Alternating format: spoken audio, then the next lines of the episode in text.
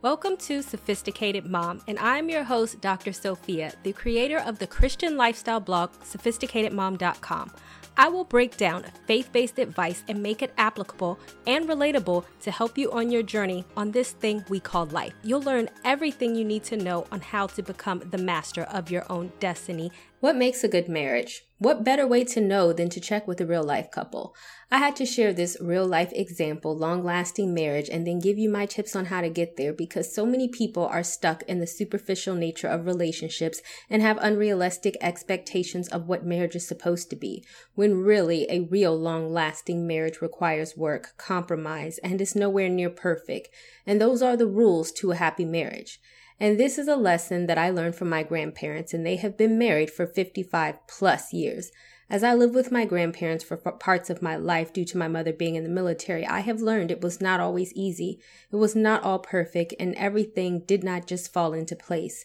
I think it is important for me to say that because in an age where people base their relationship goals off of Instagram pictures or Facebook memes, often we lose sight of what real love is and how it should go. You can also watch my video down below on where I talk about a funny story of the issues that my grandparents had early on in their marriage and how they fixed it. So, number one, what makes a good marriage and rules of a happy marriage?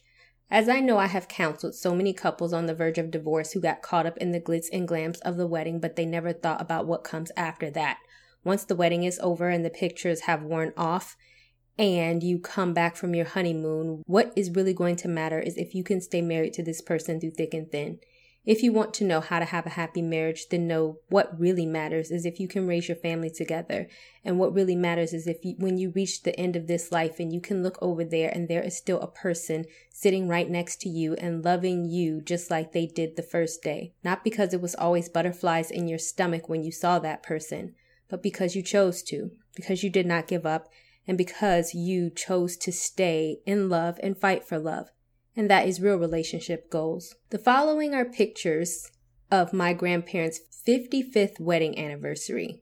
As my grandparents did not get caught up in the glitz and the glam, and they actually got married in the courthouse. So you see, what do you focus more on the wedding or the union uh, to, that comes after the wedding and how you can enrich both of your lives? You can also check out my video down below for learn what real love looks and feels like. Number two, what comes after the wedding? Believe it or not, when my grandparents got married, they went down to the courthouse to take their vows. They really did not have the money for a huge wedding. They were both from the backwoods of Alabama and wanted a better life for themselves and their future kids. They knew that they could not have a wedding, but they also knew that they loved each other. And most importantly, they knew they would do what was required to make their lives better for themselves and their grandchildren. My grandfather joined the military during a time in which they were having a war voluntarily because he had a wife to provide for. He served over 20 years and retired from the military and service in Vietnam and Korea. There were times when my grandmother had to be without him and raise children without him, but what she understood and he understood was that he was joining this career for his family to have money, to have travel, as both my grandparents lived overseas, to buy a house that is now paid off and renovated, that is what comes after the wedding. How many people complain about not spending enough time or conflicting work schedules? Can you say that a couple, when my grandfather was in a war and gone to Vietnam for a year or more at a time, they did not fall out of love because they both understood the purpose. I'm not discouraging people out there to not have a wedding, but to let you know that a wedding does not make or break a relationship. It is so much deeper than that. When my grandparents had their 55th anniversary, they wanted to make up for the fact that they did not have a wedding. So I know that having a party to celebrate is ideal. But in the same token, to look back how far they have come to this point was the point of celebration. I have heard about couples to split because they did not have enough time together or for some other superficial reason without understanding that marriage is about compromise and seeing the bigger picture instead of picking every little reason for a breakup. I am sure worrying about my grandfather at war was not easy, on top of the PTSD that was untreated at the time that came along with it. That's the point. You fight. When you want something to work, not just give up. When my grandfather came back from war, he had an alcohol problem for a long time. As a mental health professional, I know that self medication, aka drinking, can be a part of the PTSD aspect. And even he had to work through that as he doesn't drink now and my and my grandmother had to stand by his side because that is what long-lasting marriages are made of, not giving up on people for their imperfections. A wedding is just a day and it is a celebration, but the long term goal is to be sitting next to your spouse 55 years later and many years after that. That is the feeling that will give you more joy than your wedding, knowing that this person knows you better than anyone and chose to stand by you through the good, the bad, the ugly, and the worry, and still chose to love you anyway and to work with you through all of those problems. No one said that the road was easy, but you understand that it is worth it if you're willing to make it worth it. Number three, see what you have built. The most emotional part of my grandparents' 55th anniversary was to see their children, their grandchildren, and their great grandchildren there. There have been people who gave speeches stating that they would not have gotten married because of my grandparents' marriage and that they aspired to have a marriage just like them. And I was one of those people. Apart from my speech, I said that I wanted to marry a man just like my grandfather and that their relationship was something that I aspired to have. He has truly shown me what a real man is. I've always seen my grandfather as a father figure. He has three girls, and my older cousin and I both live with my grandparents at times. My grandmother was very adamant about my grandfather building a relationship with us, not just being a man in the house that provided, that had nothing to do with his children or his grandchildren. He was a very active part in our, our lives and still is. He read to us before bed, took us fishing almost every weekend, and made time to spend one on one time with each of us to build that relationship. You want to know how to have a happy marriage, then think of your legacy.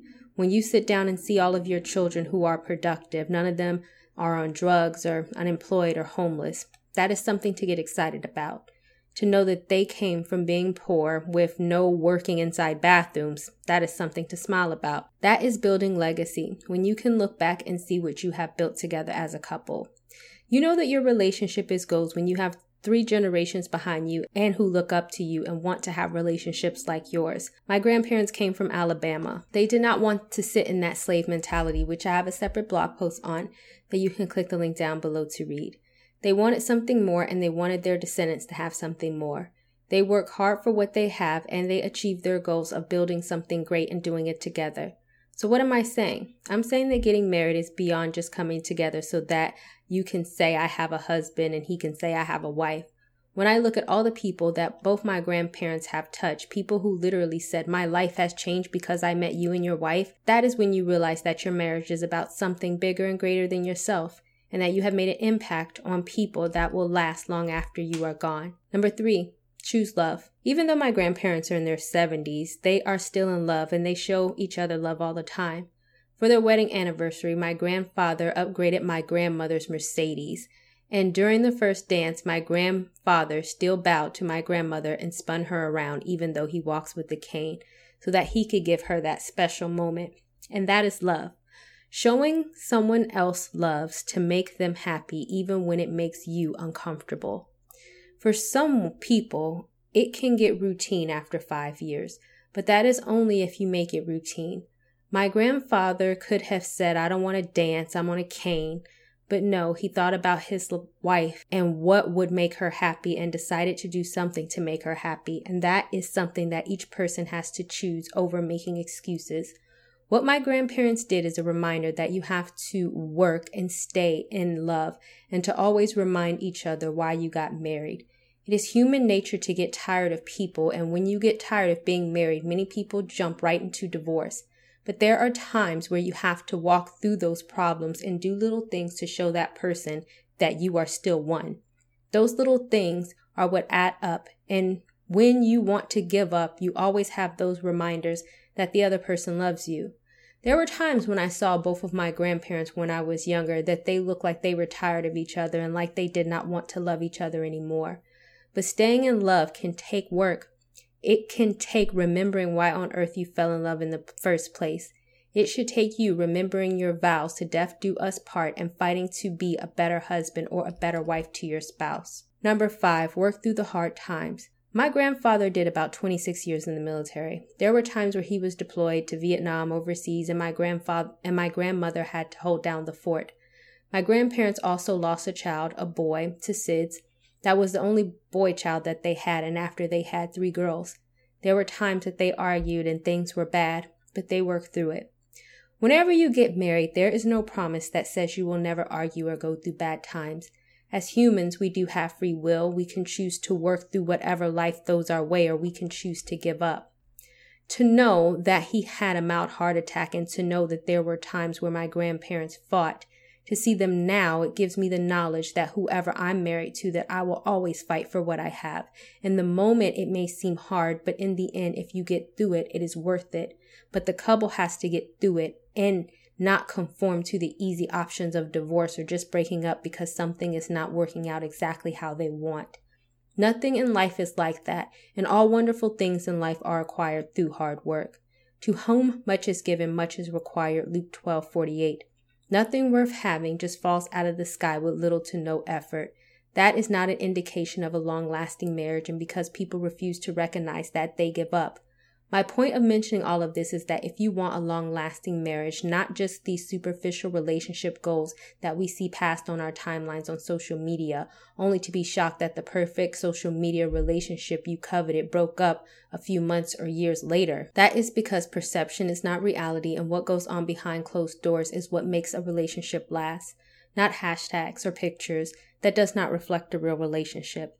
If you are in a marriage or in a relationship, I hope that this post gives you tips for a long lasting marriage and even more so that the real relationships is what you should strive for, one that stands the test of time. If you found this post useful or know someone who will, don't forget to share it. And also don't forget to get my book specifically for single women, Fix It Jesus for Single Women Only, which you can click the link down below to buy.